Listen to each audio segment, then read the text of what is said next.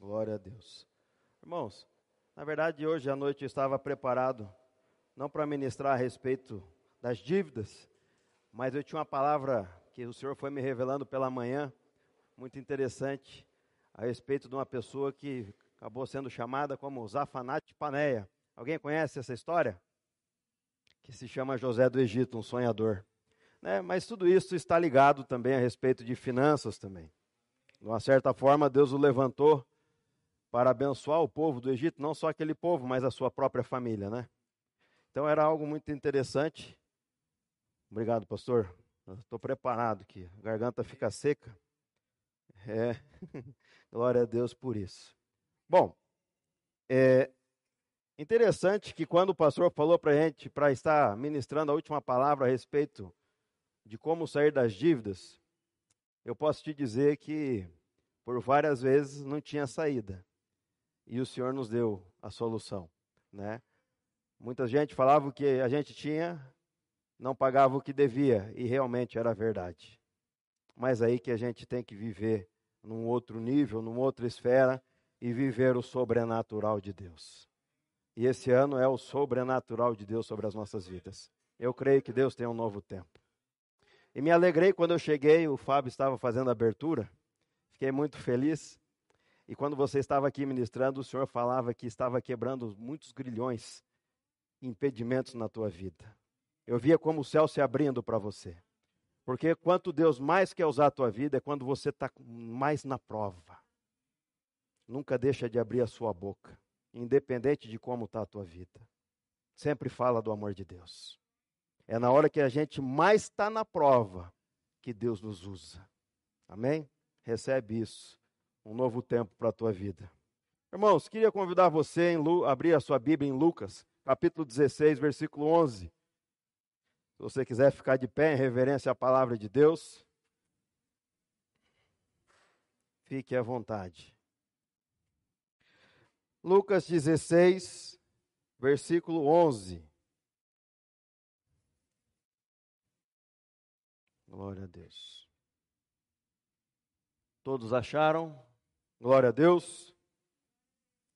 Aleluia. E a Bíblia diz assim: Assim, se vocês não forem dignos de confiança em lidar com as riquezas deste mundo ímpio, quem lhes confiará as verdadeiras riquezas? Olha o que a palavra está dizendo aqui, né? Se nós não formos dignos de confiança, de confiar aquele dinheiro que está neste mundo, nas nossas mãos, né? Quem será, que será nos confiado as verdadeiras riquezas? Meu irmão, eu acredito que Deus não tem uma vida de miséria somente para os crentes, não, mas tem uma vida de bênção e de prosperidade. E a gente tem que entender a respeito disso na vida de um cristão. Vamos orar? Feche seus olhos. Pai, em nome de Jesus, queremos agradecer pela tua palavra, te agradecer pelo este curso de finanças, pela iniciativa da igreja, do presbitério. Obrigado por tudo que o Senhor já tem feito até aqui, Pai e que o Senhor continue ministrando em nossas vidas, Senhor. Eu me coloco na posição de servo, eu estou aqui para fazer a tua vontade, eis-me aqui, Senhor, que não seja eu, mas o Senhor através da minha vida. Tudo que vem de mim, de mim mesmo se desfaça agora, aquilo que não provém do Senhor me faça calar, mas que teu Espírito Santo possa ter livre acesso a cada mente e cada coração, ministrando e instruindo, e no mundo espiritual, todo impedimento e toda barreira, agora nós repreendemos em nome de Jesus e caia por terra agora. Abençoe este culto, este momento, e assim nós oramos no nome de Jesus. Amém. Pode se assentar, irmãos. Irmãos, então eu creio que o cristão não é para ter uma vida de miséria nesta terra, mas uma vida de bênção e prosperidade, de ter recursos para sobrar, ter recursos para abençoar outras pessoas, ter recursos para fazer a obra de Deus. E é isso que nós temos que ter o um entendimento. Uma vez eu fui questionado, queriam que eu fosse fazer um coach, um curso, essas coisas. Eu nunca gostei dessas coisas. E acho até interessante que o pastor Giovanni questionou o meu irmão e fez uma pergunta-chave. Por que, que você quer ser próspero? E logo em seguida, eu não sei o que ele respondeu para o pastor, mas para mim ele veio e me perguntou e eu tive a resposta. Porque o dinheiro que eu quero para mim não é somente para mim, mas é para poder abençoar outras vidas. Às vezes, irmão, não é para se escandalizar, mas já fui em grandes eventos que tinha pessoas com ofertas extraordinárias. E eu sentia no meu coração, ei, eu quero ser um daquele também. E é por isso que eu creio que eu quero ser, poder ter riquezas, ter prosperidade na minha vida, para poder abençoar dessa maneira também. Aqui que está a diferença. Porque às vezes Deus nos abençoa e nos prospera, quer nos abençoar, quer nos pro prosperar, mas nós não estamos preparados para isso. Porque acaba o dinheiro fica guardado no teu coração. O investimento, ao invés de você fazer na obra e no reino de Deus, fica na onde? Na tua poupança, na tua conta, nos teus investimentos pessoais, como casa, para investimentos, barracões e outras coisas mais. Mas a gente tem que ter um entendimento a respeito do, da da prosperidade, da, quando a prosperidade, quando você abençoa a obra, abençoa aquilo que você não consegue ver, é aí que Deus vem e retribui. Porque o dinheiro nada mais é do que algo aqui neste mundo, mas o dinheiro também faz parte do mundo espiritual. Então, por isso que às vezes a gente não entende como pessoas cristãs são extremamente abençoadas. É porque às vezes ainda, e a gente não, é porque Deus ainda está tratando com o nosso coração. Que a gente fica agarrado nas coisas físicas e não no sobrenatural de Deus. Aleluia. E, irmãos, aqui a nossa empresa, além de ser formar, a maioria, boa parte é formada por empresários, formadores de opiniões, são formados também por profissionais liberais, vendedores e, e todas mais funções.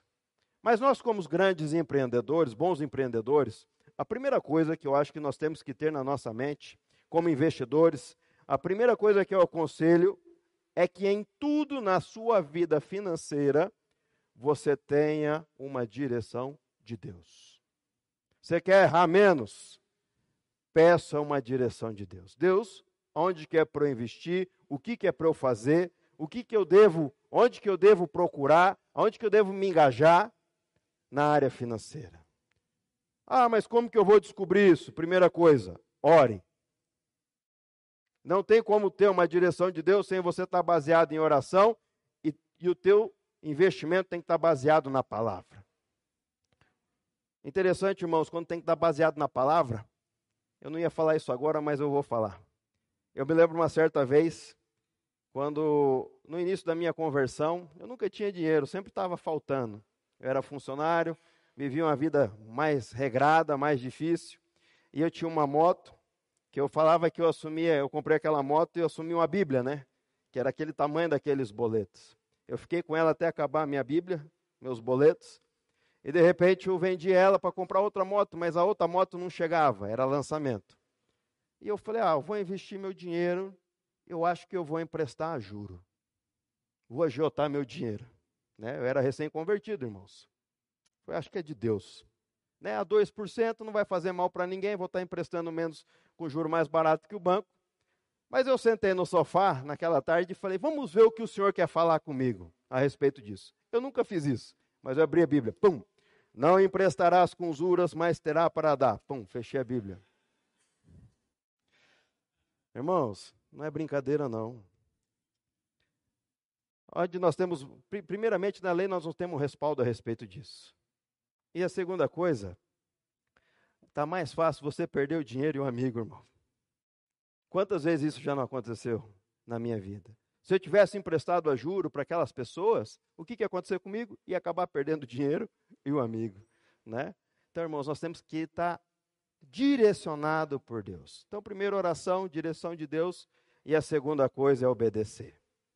Nesse momento da minha vida eu podia ter duas decisões: obedecer ou não. Se eu não obedecesse, eu poderia cair numa cilada. E eu falo isso com convicção. Quando você não obedece ao Senhor, provavelmente o preço vai ser muito alto. Porque na minha vida, irmãos, há mais de há dois anos, eu sempre tive, nas nossas propriedades, sempre tive um gerente. De mais de 30 anos andando junto com a gente. E há uns dois anos atrás, Deus falou comigo a respeito dele, na minha e na frente dele. Falou através de um profeta, na cara dele, na minha frente: O teu tempo aqui acabou. Mas é para te prosperar. Falou para ele. E isso eu fui prorrogando. Porque eu não queria ficar preso no meu trabalho. Eu queria estar livre para poder fazer a obra de Deus. E se eu dispensasse aquela pessoa que era meu braço esquerdo e direito dentro da propriedade, eu ia acabar ficar amarrado naquilo. E foi isso que Deus falou. Por um tempo, quando isso acontecer, você vai ter muito trabalho. E hoje eu fico alegre de estar podendo estar vindo aqui na igreja no domingo, porque eu fiquei vários dias sem vir por causa do meu trabalho. E de repente, eu enrolo para tomar essa decisão. Mais de um ano. Foi um outro profeta, olhou para ele: O que, que você está fazendo aqui ainda? E quando nós estávamos em Foz do Iguaçu numa convenção, lá com o Judá Bertelli, Deus levantou ele para falar: acabou o tempo de andarmos por sentimento, mas de andarmos por propósito. Meu irmão, eu senti que foi comigo aquela palavra. E nem foi direta, foi coletiva. A primeira coisa que eu fiz foi dispensar e fazer aquilo que o Senhor me mandou. Mas eu demorei mais de dois anos. E esse preço custou muito alto. E é uma conta que eu estou pagando agora. E aí, quando o, senhor, quando o pastor Gil pede para eu mudar a mensagem, ministrar a respeito de finanças, pensa num cara que teve que perdoar alguém que me deu um rombo muito grande. E hoje eu estou nessa de lutar contra as dívidas. Meu irmão, porque eu desobedeci a Deus. Eu falo isso com alegria no meu coração. Porque eu reconheci o meu erro. Estou desesperado? Não. Porque eu sei, a minha fé está centrada no Senhor. Tudo é um processo. E assim não é diferente na vida de cada um de nós. Primeira coisa, quando a gente tem o um entendimento se entramos em dívidas ou passamos por um processo, né? A primeira coisa que nós temos que ter o um entendimento que o nosso país passa por um momento difícil. E talvez você deva estar inserido nesse momento difícil. E o fato é, momento difícil com falta de recursos, aumento de impostos, juros altos, né? Você não paga a fatura do cartão de crédito, está ficando cada vez mais cara. Nós que somos empresário, seja no ramo rural, ou seja em outro empresarial, os juros ficaram cada vez mais caros. Quando você dependia de um recurso do governo, hoje não tem mais. Na compra de equipamentos agrícolas não existe mais. Mas não adianta nada eu ficando só colocando a culpa no governo. Ah, o governo atual está assim, as coisas ficaram mais difíceis. Também não é uma opção desanimar. Eu não sei como está a tua vida financeira hoje. Mas a opção não é desanimar. Por quê? A opção nossa está desanimar também não está entre as coisas que resolvem as nossas crises. O que está nas nossas opções de resolver as crises, primeira coisa é oração. Deus, eu estou com um problema na minha vida financeira. O que, que você precisa? De um direcionamento de Deus. Deus, como que eu posso sair dessa situação agora? E a segunda coisa, oração, ação. Orar, colocar o teu problema diante de Deus. E a segunda, colocar em prática. Ação, atitude. Porque você ficar deitado na tua cama ou sentado no teu sofá, se lamentando do que aconteceu, isso não vai mudar nada na tua vida. Somente vai piorar. Vai trazer desânimo, vai trazer depressão, vai trazer, o diabo vai trabalhar no campo da tua mente, você não serve para nada. Olha o que você fez com a tua família, mas na verdade você tem que se levantar, se posicionar. Ei, Deus pode fazer algo diferente na minha vida. Deus, ou, ou melhor, Deus vai fazer algo diferente na minha vida. Eu creio nisso, irmãos. Quando estamos em alguma crise, que precisamos fazer é achar caminhos, estratégias direcionadas por Deus para sair deste momento de crise. Senhor, como que eu posso sair dessa?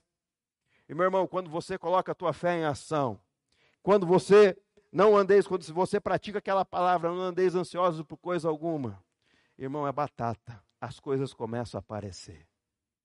Coisas que eu achava que não dariam certo começaram a dar certo. Negócios que eu achava que seria impossível passaram a ser possível. Meu irmão, tudo em momento de crise, tudo em momento de dificuldade. De repente estamos lá cheios de compromisso para arcar, colhendo a nossa lavoura, e de repente o sol já começa a despencar. Meu irmão, se não fosse andar pela fé, eu já estava apavorado. De 160, 160 e pouco, caiu para 137. E quando eu ouvia de especialistas que ia bater 120, falei, pronto, agora lascou mesmo. Mas é confiando, porque Deus ia me dar uma saída, Deus ia e dar alguma estratégia. Isso é no teu trabalho também. Isso é na tua empresa também no ramo onde você está inserido. Deus me mostra, me revela como que eu posso sair dessa, o que, que eu devo fazer, aonde eu posso atacar, porque você ficar sentado desesperado não vai resolver nada. E outra coisa, irmãos, nunca baixar o semblante. Sempre o sorriso no rosto, estampado na cara, porque onde está a sua fé? Muitas vezes, irmãos, nós estamos acreditando naquilo que nós vemos, naquilo que nós podemos pegar, na razão, na lógica deste mundo. Mas nós devemos andar é no sobrenatural de Deus. No sobrenatural de Deus. Aleluia. Meu irmão, a, a palavra dívida é escravidão. Provérbios diz na sua palavra: assim como os pobres são dominados pelos ricos, quem pede dinheiro emprestado se, se torna escravo de quem empresta. Meu irmão, a Bíblia fala bem claro. Não deveremos emprestar e nem tomar emprestado com usura. Isso é claro. Mas, meus irmãos, o que eu quero te dizer é que se você encontra nessa situação, se você se encontra num processo de, de fracasso financeiro, peça uma direção de Deus. Peça ao Senhor uma direção, uma orientação com novas estratégias. Mas eu quero te dizer quando o Senhor quer te levar para um outro nível, essa crise que você está passando é porque Deus tem um propósito nisso. Toda luta e todo problema não é em vão. Tudo que nós passamos hoje não tem, não é que não significa nada. Não pode pensar que seria uma derrota, mas seria um propósito de Deus para mim e para a tua vida. Porque quando você coloca a tua fé em ação, você deposita a tua confiança nele, ele começa a mudar toda a história. E aquilo, quando falaram de você, vai dar tudo errado, aquela pessoa não deu certo, aquela pessoa está quebrada, o Senhor começa a mudar a tua história e te exalta, te levanta a um outro nível, para que o nome do Senhor seja glorificado. Tenha entendimento, nunca é você que faz. É o Senhor que faz na tua vida. Quando você começa a tributar as tuas vitórias, quando você começa a tributar as suas vitórias em Deus, tudo é para a glória de Deus. É assim que o Senhor começa a trabalhar cada vez mais na sua vida. Glória a Deus, irmãos. Não estou sozinho aqui, tem um PowerPoint, glória a Deus. Aleluia. Tem um, tem um relato de um grande preletor, às vezes vocês já ouviram falar, muitos de vocês às vezes ouvem, eu ouço, Café com Destino, de um num palestrante chamado Tiago Brunet. Esse cara, para mim, é espetacular quando fala a respeito de finanças. Meu irmão, ele parece que quando eu estou parece quando eu estou assistindo aquele café da manhã, às vezes eu espero para tomar café da manhã para ver aquela mensagem nova. Parece que aquele homem está falando comigo aquilo que eu estou passando. Mas um testemunho fantástico dele é que aquele homem quebrou, foi lá na, foi no chão, no zero, foi devendo milhões de dólares. E quando ele começou a tributar sua confiança em Deus, pediu a direção de Deus, Deus foi fazendo muito rápido. Menos de um ano ele já tinha sido, ele já tinha mais do que havia perdido. É isso que eu estou dizendo para vocês, irmãos. É viver o sobrenatural. É acreditar, é ter fé. Muitas vezes o que está faltando para nós é fé, falta de fé, ausência de Deus. Nós estávamos compartilhando agora, eu e o Rildo, a respeito de prova. Meu irmão, é de fé em fé. Acaba uma, entra outra. Acaba uma, entra outra. Se não é na área financeira, às vezes é familiar. Se não é área familiar, é enfermidade. Sempre vai ter uma prova para o crente, porque é de fé em fé. E o nome do Senhor sempre sendo glorificado. O Evangelho não te isenta de lutas. O Evangelho não dá uma vida constante, ou seja, você nunca vai ter problema. Mas o Evangelho te dá a certeza que no meio dos teus problemas você nunca está sozinho. Existe Jesus trabalhando, intercedendo pela sua vida. E Deus levanta muitas pessoas para estar ao nosso lado. Aleluia. Glória a Deus. O que é dívida? Dívida é um conceito com origem no latim debita. O seu significado diz a respeito à obrigação que uma pessoa tem de pagar, reembolsar ou satisfazer algo, geralmente sendo dinheiro, a outro sujeito. Eu digo que dívida é algo que tira a nossa paz, é algo que tira o nosso sono, ficamos presos no campo da mente. Ou seja, quando você deve para alguém, esse pensamento fica te rondando 24 horas. Verdade ou mentira? Sabe por que isso? Porque o diabo trabalha no campo da mente. E ele está te fazendo, através dessa dívida, dessa crise financeira, ele vai fazer de tudo para te desestruturar, para tirar você do foco, para tirar você do alvo. Satanás é estrategista. Ele quer que você foca no problema e não naquele que pode resolver o teu problema. Meu irmão, quando a prova chega, é aí que o cristão tem que guerrear, pôr o joelho no chão, orar, chorar na presença de Deus, pedir ajuda, gritar no teu quarto, no teu íntimo, falar com o Senhor, rasgar o teu coração. Eu ando muito sozinho nas estradas. E o que eu mais gosto, antigamente, eu até compartilhei na cela, antigamente eu gostava muito de ouvir louvor americano, country gospel, ou esses Hillsong, ou é, essas músicas, né? não Hillsong não, é Third Day, essas músicas americanas que são mais agitadas. Eu tenho muito sono, então eu coloco um hino mais agitado para poder ficar acordado. E aí eu procurei, eu precisava ouvir a voz de Deus, eu queria ouvir através dos louvores. Eu digitei assim, gospel no Spotify. Gospels agitados, né? E aí veio aquele hino, acho que é Luísa Rosa, Seu Amor Não Falha. Meu irmão, eu vou colocando no repeat na ida e na volta do meu serviço. E eu choro e eu rasgo meu coração na presença de Deus. Por muito tempo, irmãos, eu pedi, Senhor, será que eu estou na direção errada naquilo que eu estou fazendo? E questionando o Senhor, Senhor me mostra a direção, para onde que eu devo ir, o que eu devo fazer. Muito trabalho, questionando a respeito do meu trabalho, eu mudei da pecuária para a agricultura. Não tenho mais ninguém, nenhum gerente, nenhum responsável. Falei, muito, e quando Deus falou que eu ia dispensar ele, falou que eu ia ter muito trabalho, mas era por um tempo. Isso me corroía por dentro, pastor porque eu não podia vir na igreja, porque quebrava uma peça. Eu tinha um dia para pregar aqui, quebrou uma peça, eu tive que correr em Cascavel para buscar essa peça. Dois dias seguidos eu falei, não é possível. Né? Isso me incomodava. Até que eu pedi ao Senhor, e no meio daqueles hinos, no meio pedindo a direção de Deus, eu chego em casa, eu durmo cedo, mas recebi uma mensagem onze e meia da, da noite, eu fui ver no outro dia pela manhã. E lá estava um versículo de Salmo 126, fala a respeito da semeadura, do plantio. E esse homem que não me conhece, pegou meu telefone na, numa revista A Voz da Donep. Deus mandou ele mandar uma mensagem para mim naquela hora. Não é para você parar de plantar, mas é para plantar com entusiasmo, porque eu estou na tua vida. Meu irmão, é isso que eu estou falando para você. É andar na direção de Deus, não tem como dar errado pode surgir problemas ou pode surgir lutas, mas é para que o nome dele seja glorificado e exaltado. Aquele não era para ser ninguém, era para dar tudo errado. Muita gente jogando palavras de maldição, não vai dar certo. Isso não é só comigo, é com você também. Mas quando você tem a tua fé baseada na palavra, baseada em Deus, esse problema não é teu, mas é do Senhor. E ele se agrada quando um filho dele é abençoado, é prosperado, seja em todas as áreas. Porque quando a gente fala em prosperidade, não é só financeira, não, é em todas as áreas. Aleluia.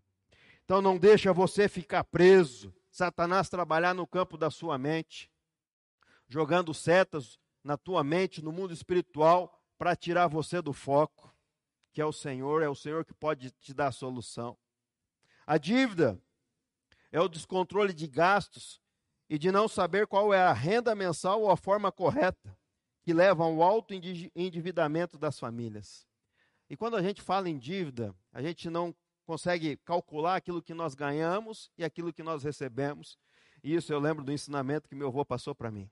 Ele falava assim: Paulinho, a nossa vida financeira tem que ser igual uma caixa d'água. Falei, como, vô? Ela tem que entrar mais do que sair porque se sair mais do que entra, uma hora ela seca. Irmão, e assim não é diferente no ramo empresarial, na nossa vida particular financeira, não é diferente. A gente tem que ter controle daquilo que entra daquilo que vai sair. Não tem como previs, é, prever as crises.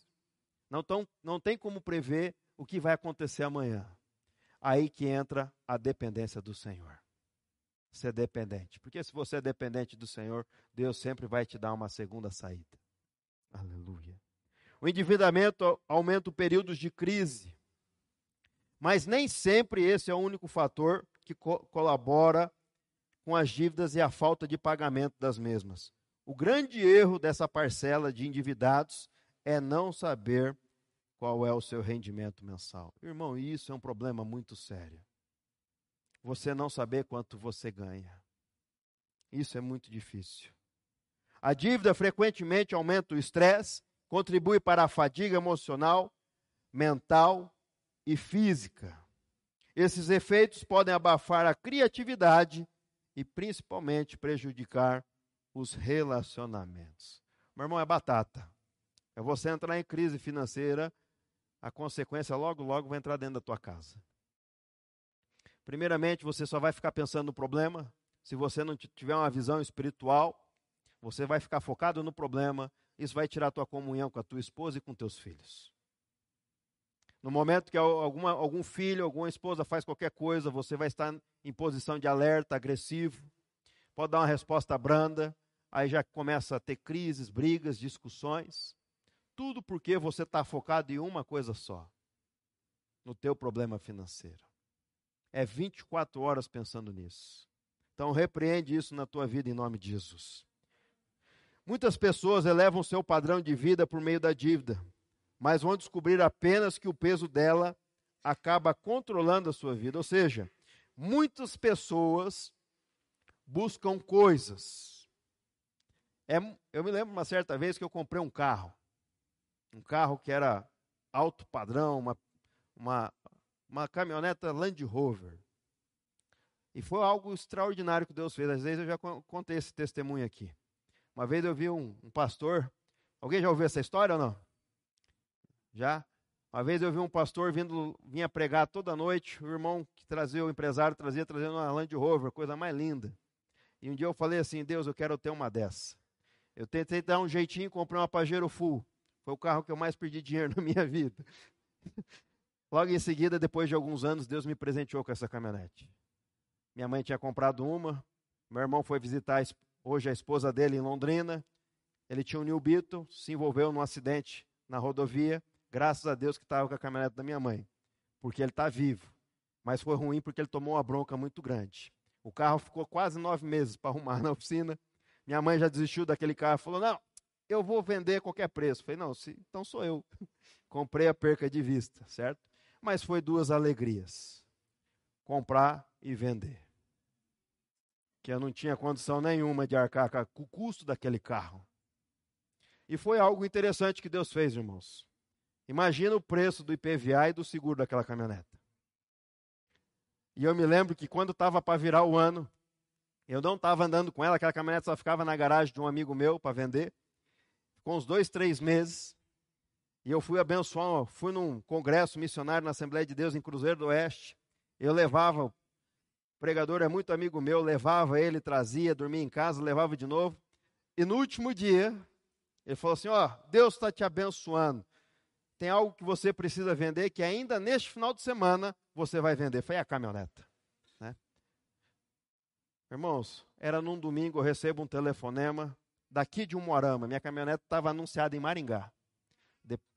E esse irmão falou, esse rapaz falou assim: recebo o telefone de um rapaz, de um senhor. Você tem uma caminhonete para vender desse jeito? falei, tenho.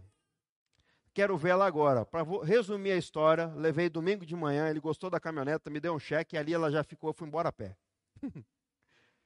No outro dia vencia o seguro e o IPVA da caminhonete. Para a glória de Deus, ela não era mais minha. Ele me ligou e falou, mas o, o, IPVA é teu. Eu falei, não, eu vendi um dia antes. Um dia depois o IPVA é teu. Irmão, por isso, porque eu estou te contando essa história engraçada, porque às vezes a gente pensa em ter coisas. É fácil você ter coisas. Você dá uma entrada, assume um boleto e consome aquilo. É isso que a mídia quer te mostrar. E você vai consumindo aquilo, mas chega na hora de fazer as manutenções ou de honrar com os compromissos daquilo, você não aguenta. E é aí que é o problema. E daí você começa a entrar em crise. Daqui a pouco, até o dinheiro da entrada que você deu, tá te fazendo, você deu de entrada está te fazendo falta. Somente para ostentar, para mostrar, ou para um ego interior. Então, não sei, cuidado com aquilo que diz, que mostra para você. Tomar cuidado com aquilo que você quer, que você deseja. Será que está no, no, tá no. Você consegue dar esse passo? Será que você está pronto para isso? Não é que nós somos impedidos de ter essas coisas, não, não é isso.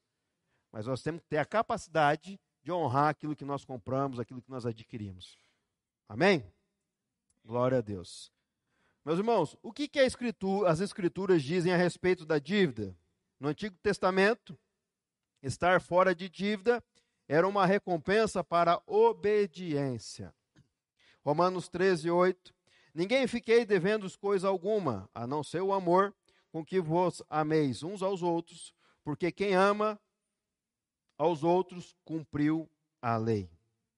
A dívida é considerada como uma escravidão nós ficamos presos, conforme dizem Provérbios 22, 7. Assim como os pobres são dominados pelos ricos, quem pede dinheiro emprestado se torna escravo de quem empresta. Meus irmãos, nós ficamos presos, acorrentados àqueles que nos emprestou. Principalmente quando estamos endividados, estamos numa posição de servidão a quem emprestou algo que está me trazendo assim aqui a minha memória, que é algo muito interessante. Sabe, irmãos, que a gente às vezes tem que tomar muito cuidado com aquilo que nós estamos vendo? Principalmente com relação à propaganda. Porque a mídia é especialista em vender coisas. Verdade ou mentira? Aqui é a prova. Quando eu cheguei aqui no culto, meu filho perguntou: pai, cadê a tua carteira? Ficou em casa. Ah, mas você está com o seu celular, você vai poder ofertar com o teu celular. Falei, puxa, é, o celular é novo, porque o velho está em casa. O que, que acontece, irmãos? Propaganda da operadora de celular, pega o seu celular com desconto. Eu não precisava do celular. Mas ao invés de pagar aquele absurdo, dava um descontinho de dois mil reais em 12 parcelas sem juros e ficava com o celular. O que, que eu estou te dizendo? A mídia vende coisas. Puxa, se eu tiver esse celular, eu posso fazer coisas diferentes. Ou um relógio, se eu tiver esse relógio, algo vai ser diferente. Uma moto, um carro, ah, se eu tiver aquela moto, aquilo vai me proporcionar isso. E às vezes você compra aquilo ali e aquilo lá não te faz nada do que a mídia pensou, é, projetou na tua vida. Então, muito cuidado, irmão. Se você tem o costume de consumismo, tira as propagandas da tua visão. Porque realmente funciona se você não estiver preparado. Você vai comprar coisas que não precisava. Isso é fato. Eu não precisava de um celular novo. Comprei meu celular ano passado. E agora eu não consigo nem, nem sair do antigo para entrar no novo. Porque tem que passar aplicativos e passar em banco e fazer tudo de novo. E é uma função. Então, irmãos, não precisava. O que, que, me, que, que vendeu isso para mim? Foi a mídia. Então devemos tomar muito cuidado com isso.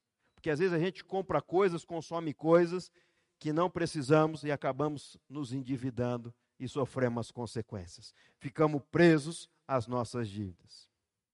A dívida é considerada escravidão. E quanto mais afundados nas dívidas, nos tornamos cada vez mais escravos do outro. Em 1 Coríntios 7, 23, Paulo escreve na palavra: Vocês foram comprados por alto preço, de não se tornarem escravos de Jesus. Ou seja, Jesus nos trouxe a liberdade. Jesus nos trouxe libertação. Jesus nos fez livres. E nós mesmos, pela nossa capacidade própria, nos fizemos prisioneiros. Através do pecado, através da desobediência e através de entrar em dívidas. Nós ficamos presos. Né? Mas eu creio que tudo isso é um propósito você está preso numa situação dessa hoje, é porque Deus tem um propósito na tua vida de mudança. Porque Deus quer mudar a tua história. Você não foi feito para ser escravo. Você não foi feito para isso. Mas Deus tem um novo plano na minha e na sua vida. Aleluia. A dívida é considerada uma maldição na Bíblia. Se atentamente ouvires a voz do Senhor, o seu Deus, tendo cuidado de guardar todos os seus mandamentos que hoje te ordeno, o Senhor Deus te exaltará sobre todas as nações da terra. E todas essas bênçãos virão sobre ti e te alcançarão quando ouvires a voz do Senhor, o teu Deus, emprestará a muitos, porém não tomarás emprestado. Eu gosto muito desses versículos quando falam, quando a gente se preocupa com as coisas de Deus, é as bênçãos que correm atrás de nós e não nós que corremos atrás das bênçãos. Se você está passando por uma crise financeira hoje, em hipótese alguma, deixe de fazer a obra de Deus. Se preocupe com as coisas do Senhor. Não é para deixar, não é para deixar o seu trabalho de, na, de lado ou deixar de fazer as coisas que te rendem dinheiro, não é isso. Mas em nenhum momento desanime de fazer a obra. Continue falando do amor de Jesus. Continue sendo exemplo do amor de Jesus nessa terra. Se você tem alguma função, não pare no ministério, porque assim a bênção vai atrás de você e não você que corre atrás delas. Isso é bíblico, irmãos. Deus quer nos abençoar. Deus quer nos exaltar. Deus quer transformar as nossas vidas. E tudo isso para a glória de Deus. O, teu, o nome do Senhor vai ser exaltado e glorificado através da minha e da tua vida. Porque é isso que você vive hoje. Se você está vivendo uma crise hoje, é porque tem um propósito e Deus quer mudar a tua história. Aleluia. A dívida é considerada uma maldição na Bíblia. Entretanto, a dívida era uma das maldições infligidas pela desobediência.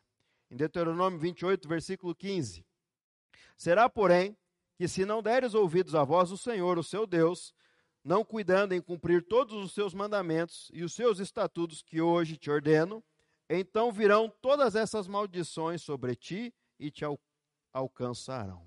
Irmão, isso é muito sério. Baseia a tua vida financeira na palavra.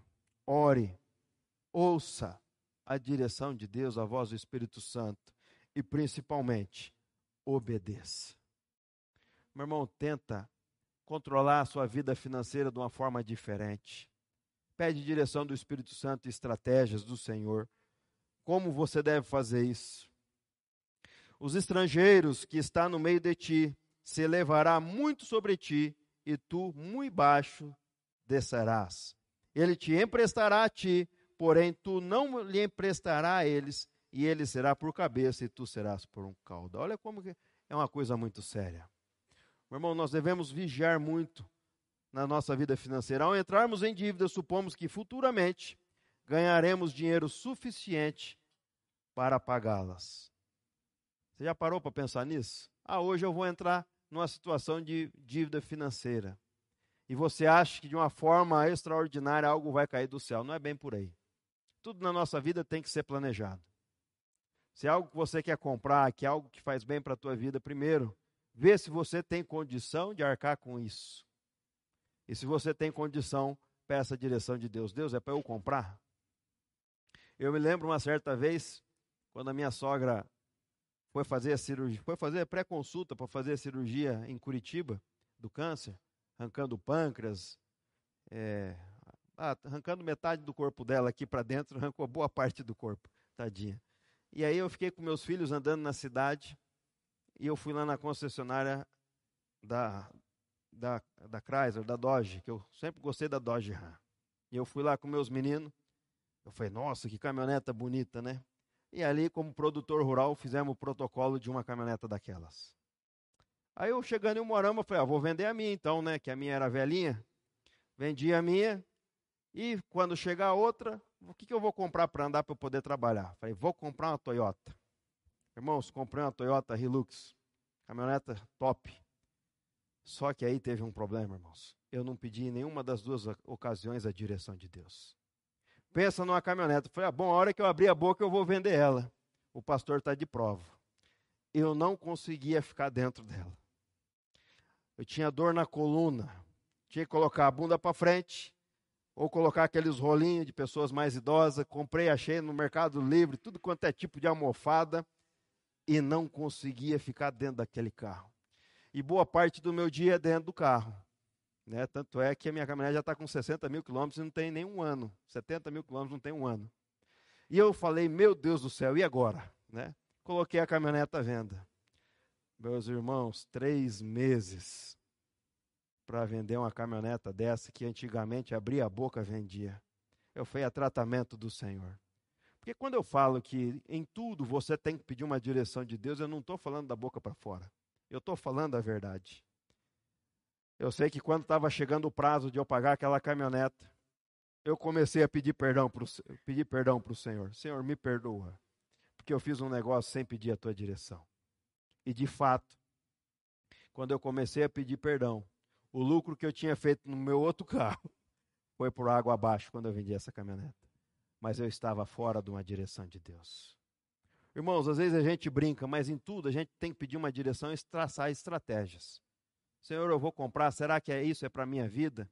Às vezes para o Fábio pode ser uma coisa boa, mas para mim não serviu. Para o Fábio é uma direção de Deus, mas para mim não é. Ou para o pastor é uma direção. Então, tudo nós, nós devemos não se espelhar nas outras pessoas, mas olhar e pedir para o Senhor: Deus, é para mim? Eu posso fazer em tudo. E não cair no modo automático, irmãos. Que muitas vezes a gente entra na nossa vida, seja no negócio, seja nas nossas decisões, nós entramos em modo automático. Aqui que está o erro. Na verdade, tem Espírito Santo, o que, que o Senhor tem para mim hoje? O que, que é para eu fazer? Posso ou não posso? Porque assim você vai errar cada vez menos na sua vida. Ao entrar, entrarmos em dívidas, supomos que futuramente ganharemos dinheiro suficiente para pagá-las. A perda do emprego pode interromper a sua renda, e daí? Uma vez eu ouvi isso do Walter que ele nunca podia fazer compromisso parcelado. Ele é, trabalhava no ramo imobiliário, porque ele não sabia se no mês seguinte ele ia conseguir ter uma venda. Mas sempre comprava à vista. Pensa numa pessoa que era metódica. E realmente, de fato, ele está certo. Tudo que você comprar à vista é que você tem hoje. Agora, quando você compra a prazo, e amanhã se secar a fonte? Como que você vai conseguir honrar os seus compromissos? O equilíbrio financeiro não depende de ganhar mais, Seja qual for o valor da sua renda, você sempre poderá viver bem financeiramente. Irmão, a gente precisa de poucas coisas para viver bem. É nós mesmos que nos atrapalhamos, mas nós precisamos de pouca coisa. Agora eu quero, já vamos estar quase encerrando, dez passos estratégicos para sairmos das nossas dívidas. Primeira coisa que eu cansei de falar aqui já essa noite, primeira coisa, ore. Oração sempre em primeiro lugar. Segundo a Reis, esse é o primeiro passo e o mais importante. Procure em Deus uma orientação em sua jornada e uma direção para a libertação das dívidas. Segunda coisa, estabeleça um orçamento. Um orçamento ajuda a planejar com antecedência e analisar os seus padrões de gastos.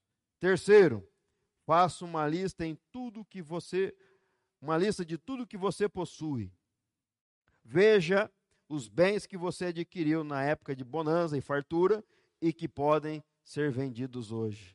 Irmãos, aqui é fato. Tem muita gente que acha, fica preso em coisas.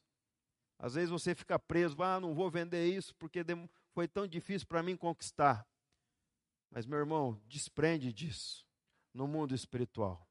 Se Deus está tirando isso de você hoje, é porque lá na frente Ele quer te abençoar em dobro. Escuta isso que eu estou te ouvindo. Tudo é um tempo de Deus. Quarto, faça uma lista de tudo que você deve. Você precisa fazer uma lista das suas dívidas e das taxas de juros cobradas por cada um do seu credor para saber a, da sua situação financeira. Irmão, isso é muito importante. Analise as taxas de juros e, se quer um conselho, vai pagando as que têm a taxa mais alta. Quinto, estabeleça um plano de pagamento para credor. Sugiro que você decida quais dívidas deve pagar e acertar primeiro. Pague primeiro as dívidas pequenas e elimine as que têm juros mais altos. Considere de ter uma renda adicional, isso é muito importante, irmãos. Nunca fica presa somente no teu trabalho ou na tua empresa. Coloque várias, eh, como que é? Ovos em várias cestas. Porque assim, quando uma não der certo, você vai ter outra que pode suprir as suas necessidades. Então faça, não que a sua renda não venha somente de uma fonte, mas de várias fontes.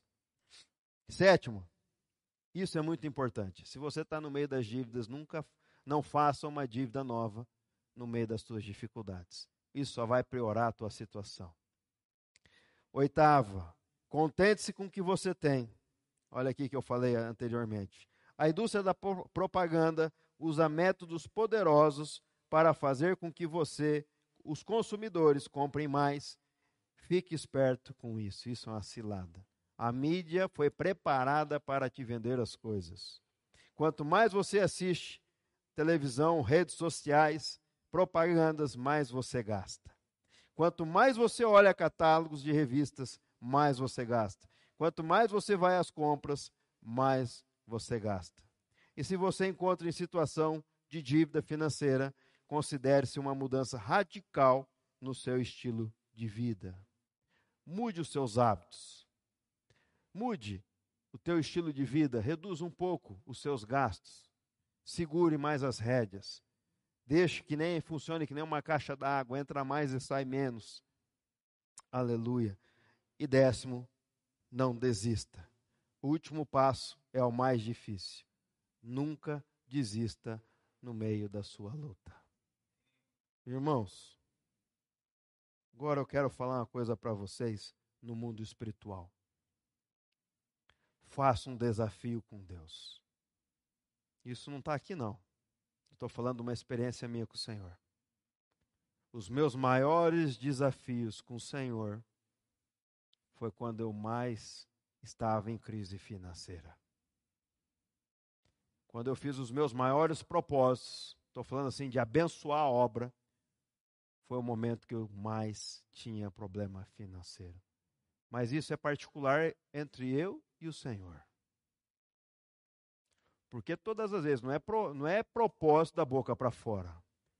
É falar, Senhor, eu vou fazer. E realmente fiz. E o Senhor me honrou. Eu me lembro uma certa vez que quando eu peguei a fazenda sem recurso para tomar conta e cheio de dívida do meu pai, advogados caros para pagar, eu peguei o cheque de um agiota forte aqui de Morama. E naquele dia eu falei com o Senhor: Deus, o Senhor falou para mim que eu teria para dar e não para tomar emprestado.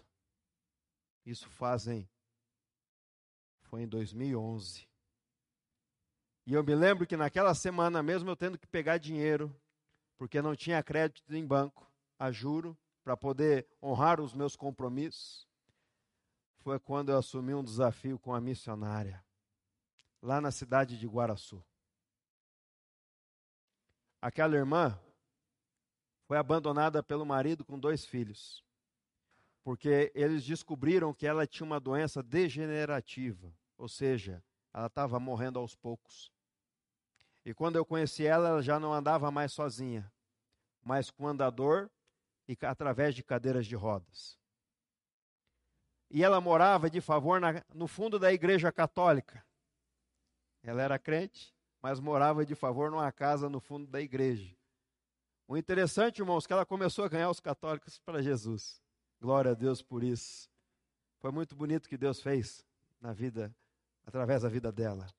Só que também pediram a casa para ela. E aí ela foi abençoada. Um plano de governo, aquelas casas da Coapar. É Coapar que fala, né? Casa subsidiada pelo governo. E ali ela ganhou aquela casa e foi aí que eu entrei. Vamos reformar a casa da irmã. Meu irmão, que luta! Arrumei os pedreiros lá na cidade de Guaraçu, comprei os materiais, e os pedreiros me, me roubaram e me deixaram, na, me deixaram sozinho lá, não apareciam.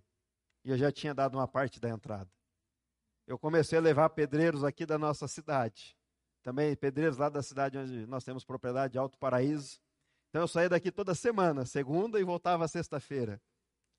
E tomando dinheiro emprestado, irmãos.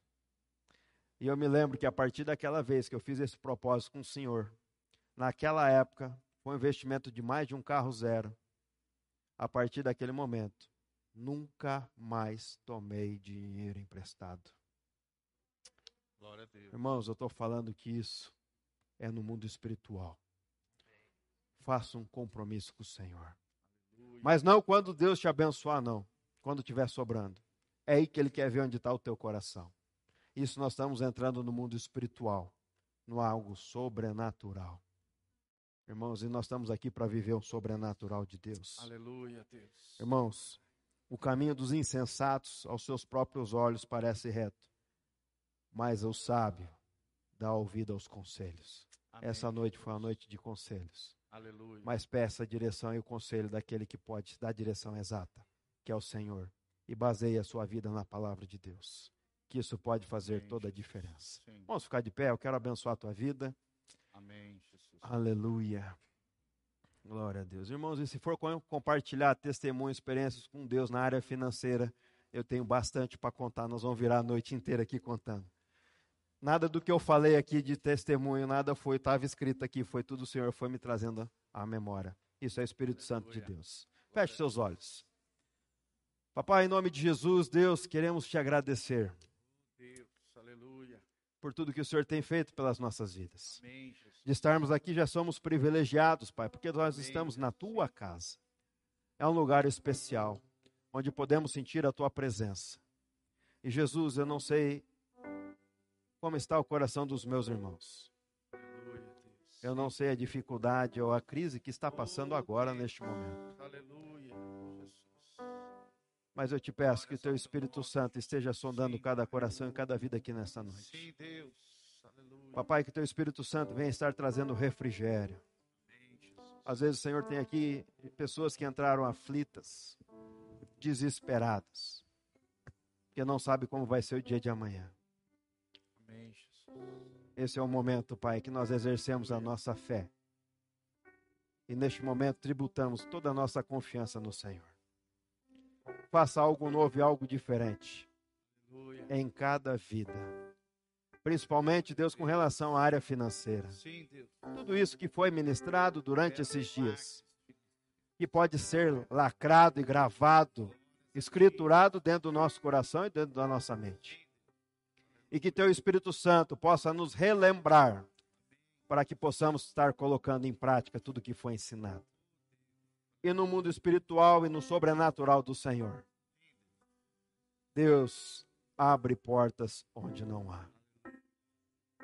Nos dê uma segunda chance derrame as suas bênçãos, prosperidade e o favor imerecido sobre as nossas vidas. Tudo aquilo que foi perdido por um descuido ou por um negócio errado. Papai, que o Senhor esteja restituindo. Em nome de Jesus, eu profetizo no mundo espiritual restituição de tudo aquilo que foi perdido no caminho e no trajeto. Aleluia. Traga alegria, traga renovo. Vem, Espírito Santo, sobre a vida de cada um dos meus irmãos. Venha trazer a alegria, renovo, restauração. Eixa, ralabra, suvelecadas. Visita Deus com teu Espírito Santo. A partir de agora, Deus, nós colocamos toda a nossa preocupação nas tuas mãos e lançamos sobre o Senhor toda a nossa ansiedade. Nos dê estratégia, Senhor. Abre nossa mente, nosso mundo espiritual, a nossa visão. Em nome de Jesus, Pai. Que a partir de amanhã, bons negócios venham a ser realizados. Amém. Novas estratégias venham ser traçadas. Sim. Aquilo que era impossível vai acontecer. Sim. E eu profetizo isso sobre a tua igreja. E que possamos sair dessa noite após ceiarmos, leves. Todo aquele peso que estava em nossas costas, toda aquela preocupação, porque nós lançamos nas tuas mãos, Senhor, nesta noite, em nome de Jesus.